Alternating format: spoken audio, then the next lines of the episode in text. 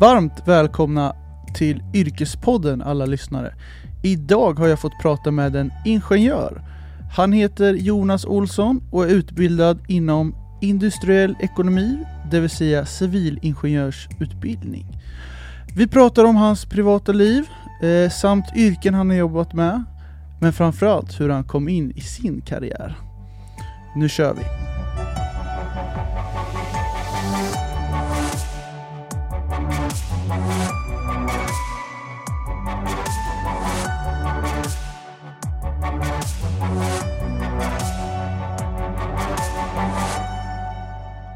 Yes, då ska jag varmt välkomna allihopa till Yrkespodden.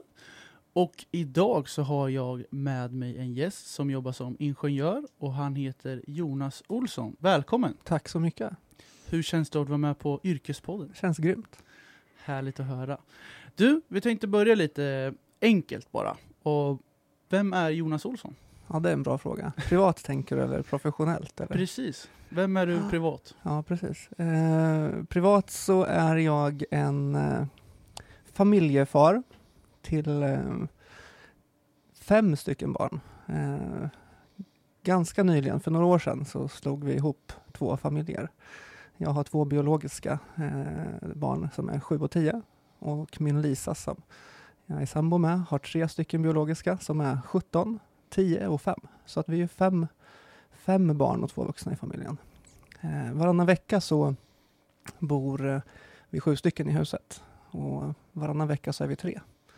Så det är lite olika hur veckorna är. Ja. Eh, mycket liv eh, med barn ena veckan och kanske mera vuxet Ja. och mer jobb eh, varannan vecka. Då. Men eh, hur gammal är du då? Jag är 42.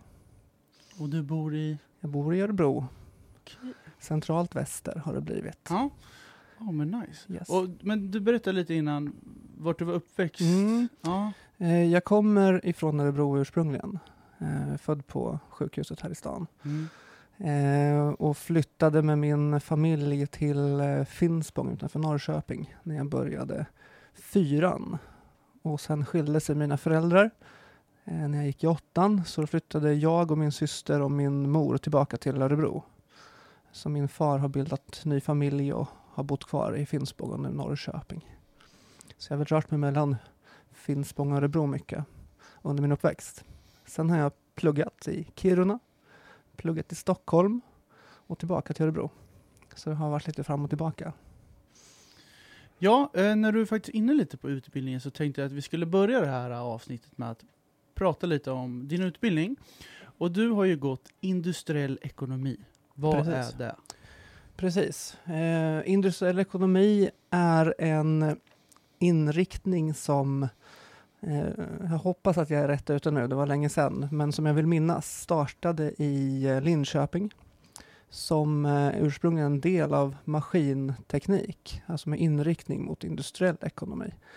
Eh, sen blev det en egen inriktning eh, i Linköping och sen så finns den på de tekniska universitet och högskolorna i Sverige eh, nu. Så att jag har pluggat på KTH. Eh, och industriell ekonomi är väl ett, eh, ja, en kombination egentligen av att vara civilekonom och, och ingenjör. Eh, alltså kombinera det hårda kanske med det mjuka mera. Eh, jag tror att man upptäckte att eh, det fanns brister i kommunikation och samarbete kanske mellan ingenjören och mellan ekonomen. Och industriell ekonomi är svaret för att möta de två grupperna. Eh, så personligen så har jag läst industriell ekonomi på KTH med inriktning maskin. Den hette integrerad produktion på den tiden. Jag vet inte vad den heter idag, men maskininriktning. Och jag vill väl säga att industriell ekonomi för min del har eh, inneburit absolut teknik och matematik och alla de grunderna som finns i ingenjörsyrket såklart. Men kombinationen då med organisation, eh, ledarskap, människor, de bitarna. Eh, och det är väl det jag kände från början att, att det var intressant att få både det mjuka och det hårda i, i utbildningen. Men industriell ekonomi, Mm. om jag har fattat det rätt, det är en treårig utbildning? Nej, Nej, okej. det är en civilingenjörsinriktning. Okej. Eh, i, på Örebro universitet tror jag att Mm. det är en kandidat, så att det är en treårig. Så det är helt rätt. Eh, men i övrigt så en civil, finns det ju både som kandidat och master. Så Okej. på min tid då, så hette det civilingenjörsutbildning inom industriell ekonomi. Ah, okej. Mm, så att det är en eh, femårig Fem år, utbildning. okej. Du pratade lite om att du har- utbildat dig i KTH och även i Kiruna. Ja, det stämmer. Ja. Det stämmer. Hur Har du lagt upp så att du har pluggat ett år i Kiruna eller hur, hur såg din pluggtid ut? Eh, jag har, alltså, nu kommer vi in lite då på min, eh, min uppväxt. Mm. Eh, jag pluggade inte, utan jag slutade efter nian. Och gick in och jobbade på de jobb som man kunde få utan att ha någon utbildning eller erfarenhet och ganska ung. Då. Vad var det för jobb då? Tidningsbud, fastighetsskötare, McDonalds-jobb, restaurangjobb, sådana saker. Så att jag jobbade från att jag var 16 till att jag fyllde 21 och kunde ta studielån. Eh, och då började jag på Örebro folkhögskola för att läsa ikapp eh, gymnasiekompetensen helt enkelt. Eh, och efter två år på Örebro folkhögskola så, så eh, kom jag in på, eller gick jag vidare till komvux och där läste jag naturbas och fick då den särskilda behörigheten för att läsa på teknisk universitet och högskola. Var det svårt att komma in på de här linjerna i förr, när du, när du pluggade? Eh, du tänker på KTH till exempel och industriell Ja, ekonomi. För jag vet ju att KTH är ju ganska svårt att komma Yes, in på. yes. Hur, hur var det då, när du? Eh, bra fråga, men du, man skulle ju ha högsta betyg i, i alla ämnen. Eh, så är det ju. Jag kommer inte ihåg exakt vad det låg på, men det var riktigt höga betyg och det tror jag det är fortfarande. Men det gick ändå ganska bra där på den där högskolan? Absolut. Mm. Det var så här, det, det är så roligt hur, hur livet är. Det tar sig från det ena till det andra och, och ibland känns det som att det är meningen. Eh, jag, vet, jag kommer faktiskt inte ihåg varför jag sökt och kom in på, på folkhögskola. Eh, ingen aning. Utan jag fann mig på folkhögskolan och läste då igen eh, gymnasiekompetensen där. Eh, och på, på folkhögskola på den tiden, jag vet inte hur det är nu, men då fick man ett betyg i alla ämnen. Från ett till fyra. Mm. Och det fanns ingen i, innan mig som hade fått högsta betyg i tvåan. Det var några som hade fått det i trean. Men jag lyckades få högsta betyg i tvåan. Och då kände jag, det var lite därför jag bytte också till komvux, för jag älskar att plugga och det gick riktigt, riktigt bra. Jag har lätt för mig. Eh, och så sökte jag in på, på komvux, särskild behörighet. Eh, och läste där och hade hyfsade betyg även där. Eh, sen sökte jag mig till Kiruna, eh, Mm. rymdteknik. Pojk, Rymdteknik? rymdteknik, precis. Var, var det, var kom det ifrån? Liksom? Ja, eh, alltså man, det är är ju, man är ju fascinerad av ja, rymden, exakt. absolut. Det är Alltså, coolt som Ja, fan. men, eller hur? Och, och någonstans så har jag alltid haft frågor och funderingar på vad som finns där ute. Ja. Jag tror inte att jag är ensam om det Nej, på det- något sätt. Eh, och jag älskar att plugga och märkte att jag har lätt för mig, särskilt fysik, matematik, sådana bitar. Eh, så att det var naturligt för mig att söka mig till eh, rymdteknik, teknisk fysik och de här ämnena. Finns de kvar i De- Kiruna? De? Eh, nej, utan det här, eh, på den tiden så, programmet jag började i Kiruna var rymdingenjörsprogrammet och det var Umeå universitet som höll i det. Mm. Eh, så att det var ett intresse. Det, jag hade lätt för, fy, för fy, fysik, matematik och de ämnena. Eh, och eh, rymden lockade, teknisk fysik också. Men av någon anledning så sökte jag Kiruna i första hand. Jag på den, på den tiden så, så kanske inte läste på så mycket om vad som gällde med regler och så vidare. Så att jag sökte Kiruna först för det lät, lät jäkligt häftigt med rymdteknik. Eh, och, och där var det inte så höga betyg som krävdes. Så att jag kom in där och då försvann ju alla alternativ. Så jag skulle kanske ha sökt rymdteknik lite längre ner på listan. Eh, men allt har ju en mening, så är det ju bara. Precis. Eh, Så du tog ditt pick och pack? jag och... tog mitt pick och pack, stack till Kiruna och hade det, ja det var skitroligt. Det var riktigt, riktigt bra. Eh, du kan tänka att det var inte så många från Kiruna, utan de flesta kom ju från andra ställen och de flesta hade liknande intressen och eh, funderingar som jag hade då. Så att det, det var ett jättebra år. Eh, problemet var, och kanske är, jag vet inte, men de som gick ut sen, eh, det var en av dem som fick jobb inom rymd. Ja, just det. Jag kan Eh, tänka mig. Det är inte så mycket jobb i Sverige nej, inom det. kanske. Precis, och de övriga rymdjobb, alltså relaterade jobb, det, det var ju tekniska fysiker som som, som, fick, eller som tog de jobben, som jag vill minnas. Då. Så då ställde jag mig frågan, okej, okay, vill jag plugga rymd nu i tre eller fyra, fem år och sen kanske inte jobba inom det och vara relativt smal i min inriktning? Eller vill jag bredda mig? Så att då fattade jag beslutet att nej, jag behöver komma till ett, en utbildning som är mer bred, som eh, ger mer möjligheter framgent.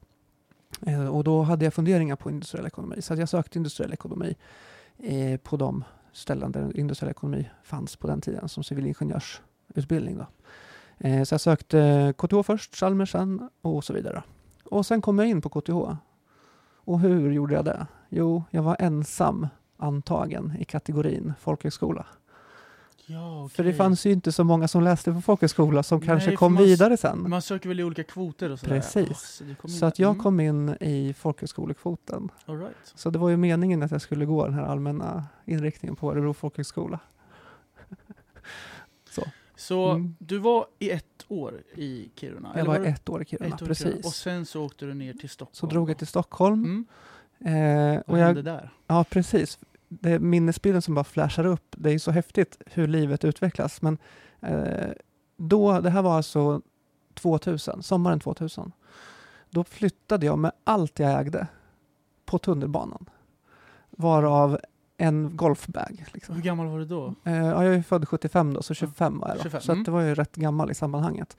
Men då flyttade jag allt jag hade i väskor liksom, på tunnelbanan eh, och hade hittat en, eh, en tant i Bromma som hyrde ut ett rum i sitt hus. Så dit flyttade jag in då.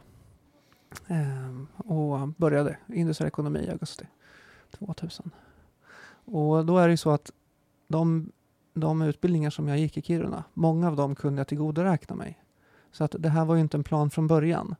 Men när allt kom omkring så kunde jag ju tillgodoräkna mig egentligen alla kurser som jag hade läst i Kiruna. Vilket var en jätteenkel och smidig process att få godkänt eh, av KTH. Om vi går in lite mer på utbildningen, hur den eh, ser ut. Och när du, vi kan ta det från att du kom till KTH, där. Mm. att eh, när du började mm. och hur, hur åren såg ut. Vad, mm. vad börjar man med? Mm. Vad håller man på i mitten och mm. vad håller man på i slutet av utbildningen? Ja, på? Absolut. Eh, det jag minns eh, direkt när man kommer till KTH så har man möjlighet att gå lite upphämtningskurser i matte och fysik under nollningsperioden. Så det är ju några få veckor egentligen. Men det börjar lite att ta ikapp gymnasiekompetensen. Så. Eh, sen är nollningen en fantastisk period på alla sätt. Man lär känna varandra på, på, i olika situationer och på olika sätt. Då. För alla som inte vet vad nollningen är, Exakt. så är det att när man börjar få student så har man eh, introduktioner, det är fest och det är allt möjligt. Det är utmaningar brukar det vara ibland utmaningar, också. absolut. Ja. Men på olika sätt så eh, lekar, fester, ja. Precis så. Väldigt, väldigt kul. Väldigt kul. Eh, fortsätt med, i ja. början där, var mycket matte. Eh, exakt. Sen kommer man in då, och ingenjörsinriktningen som jag vill minnas den så börjar de första, första året med grunderna i matte och fysik. Och, eh, det borde väl ligga lite grunder, jag minns inte exakt när vad låg, men industriell ekonomi, där finns det också grundkurser som, som man börjar med under de första två åren. Eh, inför tvåan redan, vill jag minnas, så valde vi huvudinriktningen, ja. som jag då valde integrerad produktion. Kommer du ihåg vad det fanns för inriktning? Eh, det fanns integrerad produktion, det fanns eh, energiteknik, det fanns... Eh, nej, jag minns bara de två. Kan du förklara lite vad de två innebär? Om du har eh, jag, jag skulle säga så här att integrerad produktion, eh, som jag sa tidigare, maskininriktning. Eh, där ingår kurser i produktionsteknik Eh, programmering av robotar, eh, olika materialflöden, eh, lagerhållning. Och där kommer man in på ekonomi också, eh, lagersystem och så vidare. Eh, ja, det är så jag minns det. Och energi sa du också? Mm, energiteknik. Vad är det då? Mera in mot um, energibranschen. Är det med miljö? Handlar det också om det kanske? Uh, det gjorde det säkert. Nu gick inte jag den inriktningen. Eh, eh, men eh, nu har det gått några, några år sedan dess och, och miljö har ju blivit mer, mer aktuellt. Det har alltid varit aktuellt, men ja, ni förstår vad jag menar. Jag. Eh, men det kan säkert finnas miljö i den inriktningen, absolut. Mm. Mm. Och du valde alltså eh, maskin då? Det stämmer. Ja. Det stämmer. Och vad, vad gick man in på då? då? Eh, Hur såg ut år två som du Mm. pratade om? Eh, Jag minns det är så länge sedan. Och minnet ryter när man blir gammal också. Eh, Men under, under in- integrerad produktion så kom vi in på, och här kan det ju vara industriell ekonomi som också, eh, de kurserna då. Men maskinteknik, programmering och styrning av, av produktionskedjor. Eh, Men också materialflöden som jag var inne på tidigare. Eh, och det här gick ihop då med industriell ekonomi där vi tittade på um, balansräkning, resultatrapporter, lagervärderingsmodeller och så vidare. Eh, så att jag tycker att jag under de här två inriktningarna, alltså industriell ekonomi och integrerad produktion, fick en bra eh, grund i hur ett producerande företag funkar. I, både när det gäller ekonomi, eh, människor, material, teknik. Vad gjorde ni sista året i industriell ekonomilinjen? Mm.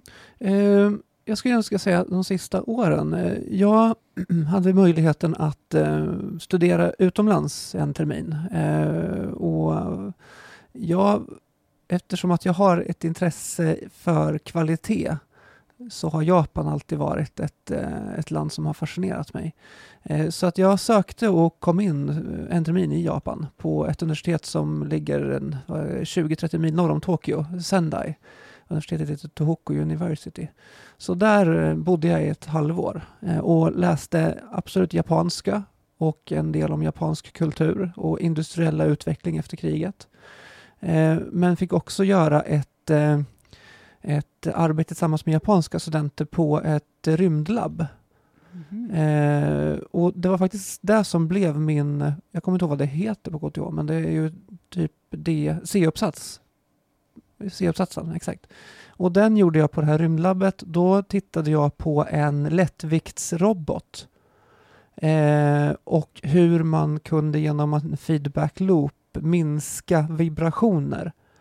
Eh, om du tänker dig en robot som har en väldigt smal arm som ska fånga ett objekt i rymden eh, så blir det svajningar i den här armen. Men genom olika leder och motorer så kunde man häva eh, vibrationerna eh, så att eh, roboten som man då tog med sig upp i rymden för att fånga in till exempel en satellit skulle kunna vara så lätt som möjligt.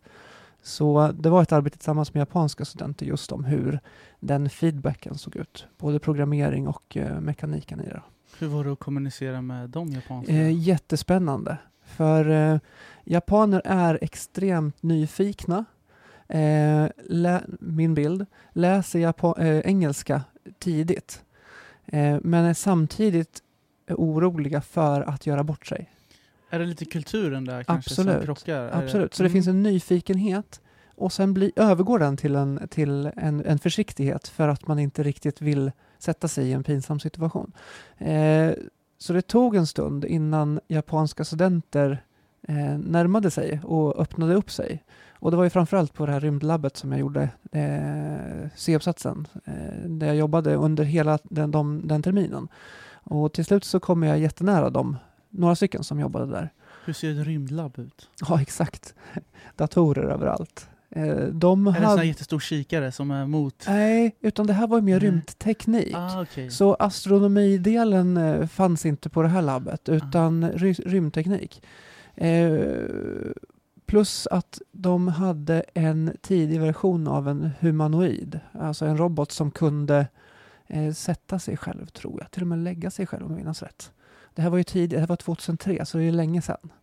Eh, men det fanns robotar, massor med platser med datorer och japaner som eh, eh, gjorde sin forskning dygnet runt. Sov där, åt där, bodde där, ja, var där liksom. Jättespännande. Häftigt. Mm. Och sen så när du läser ett femårigt program då så, så läser ni en D-uppsats? Ja, det stämmer. Mm. Eh, kallas för exjobb för eh, ingenjörer. Vill jag minnas. Vad innebär det? Eh, jo, eh, antingen, ja det är som D-uppsatsen. Man kan göra det tillsammans med ett företag eller så kan man göra det, ja det är väl det som är grejen. Man ska göra ett, ett, eh, ett, eh, ett ämne tillsammans med eh, företag och universitet. Eh, så man har handledare på universitetet, högskolan och man har ett företag där man, där man får ett område som ska lösas. Och det här exjobbet ska innehålla både den, en praktisk del men att man ska gå tillbaka till, till forskningen och till eh, det teoretiska så att säga, och koppla ihop de två på olika sätt. Då. Eh, jag kom i kontakt med Ericsson på den här tiden, eh, Kista. Eh, och där, eh, när det gäller nya investeringar, så gjorde man ett eh, business case där man tittade på vad kostar eh, investeringen och vad tror man att det finns för eh, fördelar med den. Eh, vart kan man spara in pengar eller vad får man för resultat för den här kostnaden som investeringen innebär. Eh, och då ville man titta på mer mjuka faktorer. Eh, för det är lätt med pengar till exempel. Vad kostar någonting och vad kan man spara för någonting? Eh, men det är svårare att se vad får en investering för eh, mjuka, alltså påverkan på mjuka faktorer och hur kan man kvantifiera det? Till exempel om en investering eh, kostar x kronor och det tar fem år för den att betala sig tillbaka. Eh, men en annan investering kostar också x kronor och det tar fem år att den ska betalas tillbaka. Men där har man en positiv påverkan på kundnöjdhet. Eller man har en positiv påverkan på någon miljöaspekt eh, som inte är monetär, alltså går, går att direkt översätta i pengar. Hur kan man få in de faktorerna och kunna jämföra olika alternativa investeringar eh, även på de mjuka värdena? Det- Så, Det var där ni liksom... så där gjorde jag i exjobbet. Ah, jag tog okej. fram en modell för hur man skulle kunna se att den ena investeringen har den här påverkan på eh, mjuka men strategiskt viktiga faktorer som till exempel kundnöjdhet. Eh, Så att man kan kvantifiera det och se då hur två olika alternativa investeringar stod mot varandra när det gäller icke-monetära termer. Det är superbra att man har så att man kan få komma ut och verkligen få testjobba. Precis. Det var ju ja, som exakt. att exakt. jobba precis. Och ett komplicerat ämne, oftast, som man inte klarar av att lösa själv. Utan man behöver ta hjälp av de som finns inom företaget, i mitt fall Ericsson. Jättebra eh, brygga till, till det första jobbet. Eh, ja, eh, vi kommer gå in lite mer nu på eh, din jobbsituation. Yes. Och du jobbar på... Danfo, Ja, precis. Och det ligger i Nora här det, i Örebro. det stämmer. Det ligger i Nora. Ja, berätta lite om vad är, vad är det? Mm. Danfo tillverkar världens bästa offentliga toaletter. Och jag tror att de flesta som eh, lyssnar på den här podden eh, någon gång har besökt en offentlig toalett på en rastplats, kanske mellan Örebro och Stockholm eller något liknande. Eller en eh, offentlig toalett i en, ett stadsparken till exempel, eller ett torg eller en park, en skatepark eller liknande. Och jag vågar nog påstå att det har varit en Danfo, en Danfo-toalett. Så att eh, Danfo är ett 40 år ungefär gammalt bolag som har eh, ja, ständigt förbättrat, utvecklat eh, offentliga toaletter. Eh, ja. Och vad gör du? Just Yes. du i det här jobbet? Yes. Min roll kallas för eh, operationschef. Och det betyder i Danfo-sammanhang att jag, jag har konstruktion, inköp, eh, lager, produktion och IT under mitt paraply. Så egentligen allting som händer ifrån att en order kommer in till att det kommer ut ett färdigt hus. All right. Om du skulle gå in lite på hur en arbetsdag ser ut för Mm. dig. Hur, Mm. eh, hur ser det ut från morgon till eftermiddag? Jag är ganska ny Mm. på Danfo. Eh, och som ledare se mitt ansvar att förstå vart någonstans i kedjan som vi har våra problem som påverkar arbetet mest. Eh, och sen tillsammans med mina kollegor eh, se hur kan vi hantera de här problemen så att de inte uppstår igen.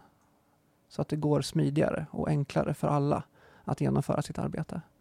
Eh, och för att lyckas med det så handlar det om att fråga och lyssna, lyssna, lyssna, lyssna. Fråga igen, lyssna, lyssna, lyssna, lyssna. Ta med det man hör ifrån ett ställe, ta in och fråga om det är ett annat ställe. För att förstå hur saker och ting hänger ihop. Eh, så att jag vill säga att jag har eh, lyssnat och ställt frågor och lyssnat och ställt frågor och grävt mig djupare och djupare in för att förstå hur saker och ting fungerar och vart vi har våra utmaningar. Så en, liten, så en, typ en typisk jobbdag för dig, vad, vad jobbar ni för jobbtider? Vi jobbar eh, 7.30, 16.30 eh, på tjänstemannasidan. På kollektivsidan, alltså de som jobbar i, eh, i produktion eh, bland annat. De jobbar eh, från 10 i, 6, 10 i 7 till klockan 16. Men eh, du som jobbar lite som Mm. chef då, är det, är det mycket kontorstid, är det Mm. mycket möten eller hur? Det är hur mycket möten, ut? ja. För mig är det mycket möten och det kommer det fortsätta att vara. Jag tror att eh, jag, mitt jobb handlar mycket om att fråga och lyssna. Eh, och, och hjälpa till att lösa problem som händer, både som behöver lösas idag, men som sagt, vad kan vi lösa på längre sikt då? Så att en typisk dag, det handlar om, på morgonen när jag kommer dit så eh, går jag ut i produktion, kollar hur allting eh, ligger till, eh, flyter på. Om det finns några utmaningar som vi behöver hjälpas åt att lösa. Eh, sen kommer jag tillbaka till mitt kontor och sen har jag eh, bokat upp ganska mycket möten eh, sen tidigare. Då.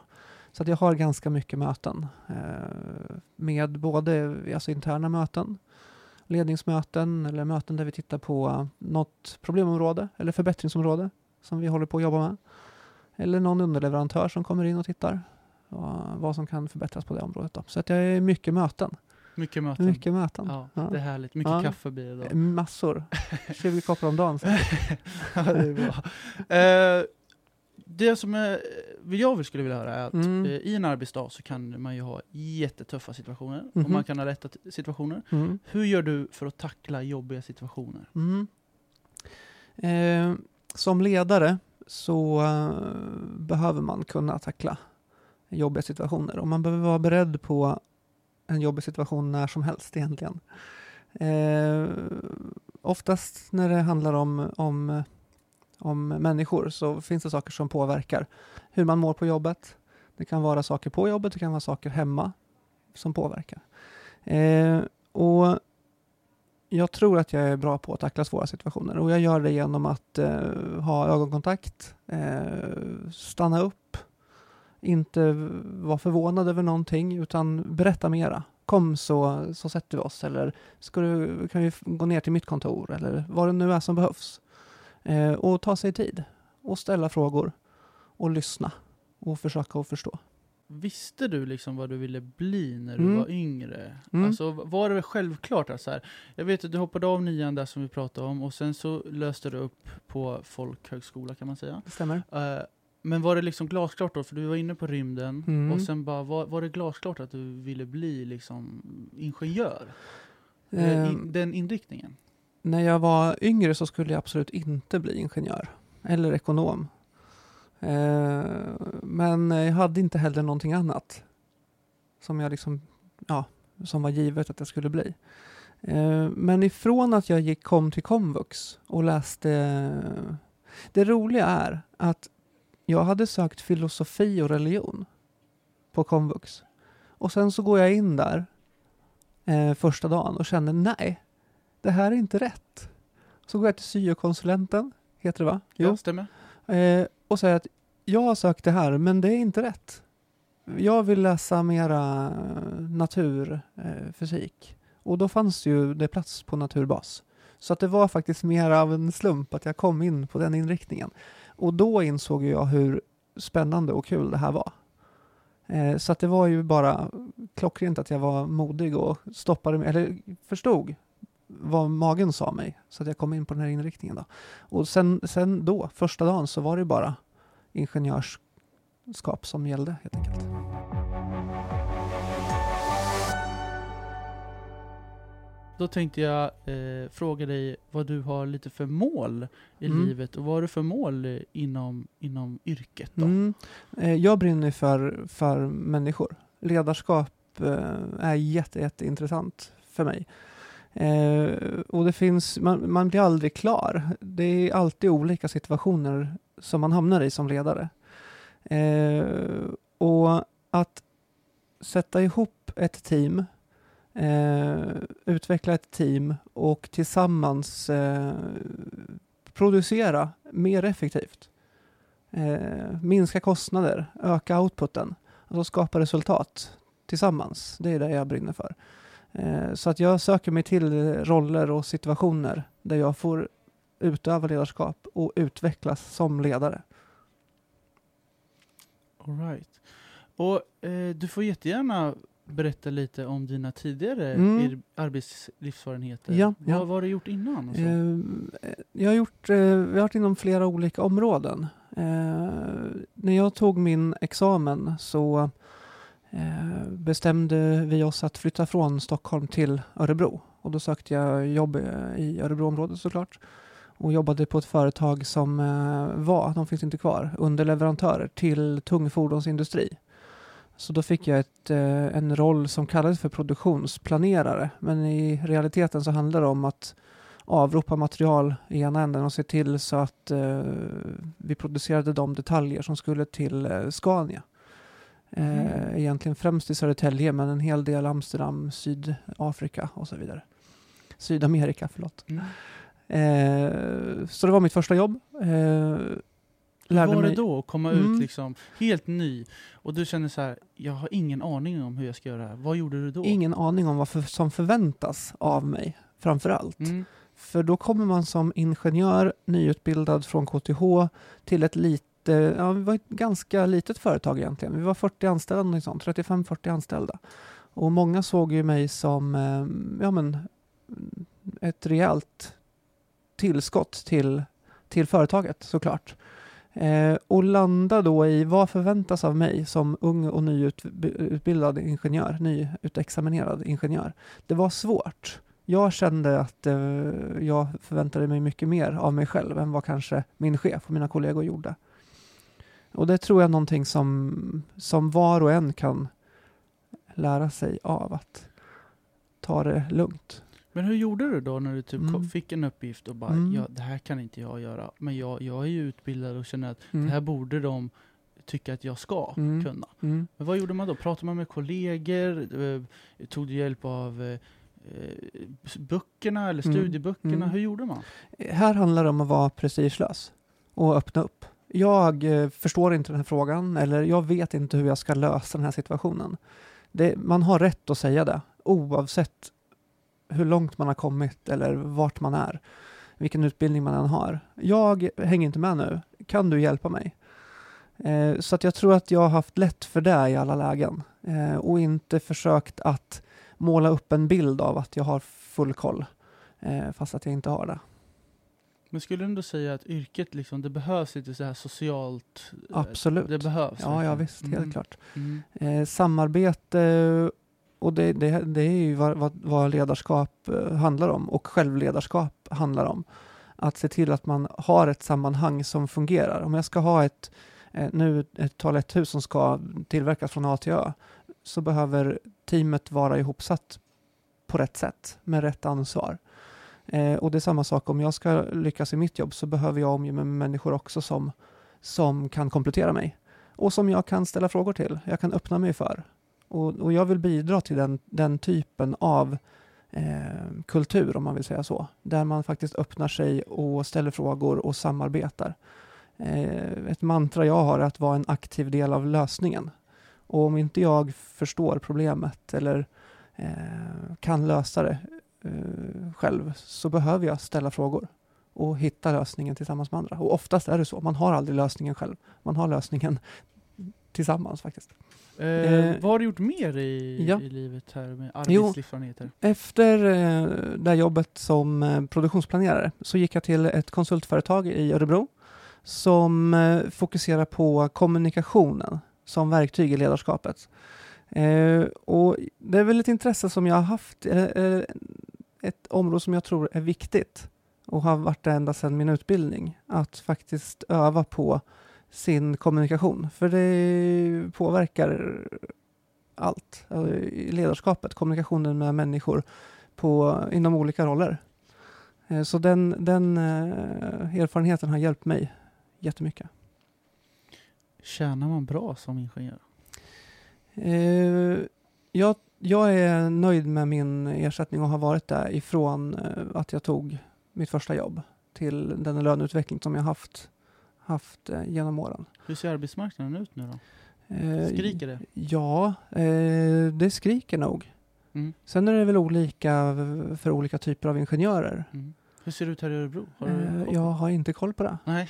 Men personligen så har jag aldrig upplevt att det har saknats jobb att söka.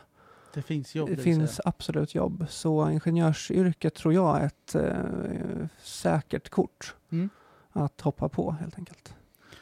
Du, vi Mm. tänkte ta och knyta ihop den här Mm. säcken nu. Mm.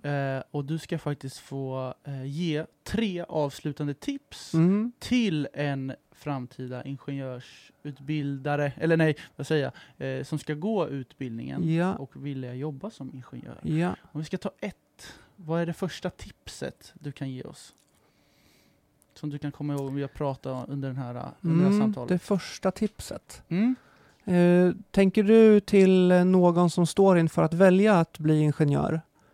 Eh, jag skulle säga så här, det är inte så svårt. Jag har pratat med många som funderar i banorna, kommer jag att klara av det? Eh, jag tror att eh, alla kan klara av det. Sen är det ett hårt studi eh, hårda studier som gäller, absolut. Men jag tror att du klarar av det. Så första tipset är alltså, man klarar av det. Mm. Det är tufft, men ge inte upp liksom. Mm. Vad är ditt tips nummer två? Mm. Eh, kombinera studier med eh, arbete. Typ praktik och lite sånt här? Jag tänker hitta- att man hittar extra jobb. Ja, mm. Eh, och det behöver inte vara inom eh, den inriktning man har. Utan ett extra jobb. Mm. Jobba vid sidan om. Det är viktigt att ha med sig arbetslivserfarenheten i kombination med den teoretiska kunskap man får i skolan. Och sen slutligen, Mm. det tredje och sista. Ha roligt. Och den kommer ju på första plats. Det är ju så. Ha bara kul. För det är inte så komplicerat och det är inte så svårt. Ha roligt hela vägen. Rakt igenom. Jättebra tips. Tack så jättemycket Jonas för att du kom Tack. hit. Jättekul att vara här. Så säger vi så och avslutar Ja. där. Vad bra. Tack. Tack. Tack.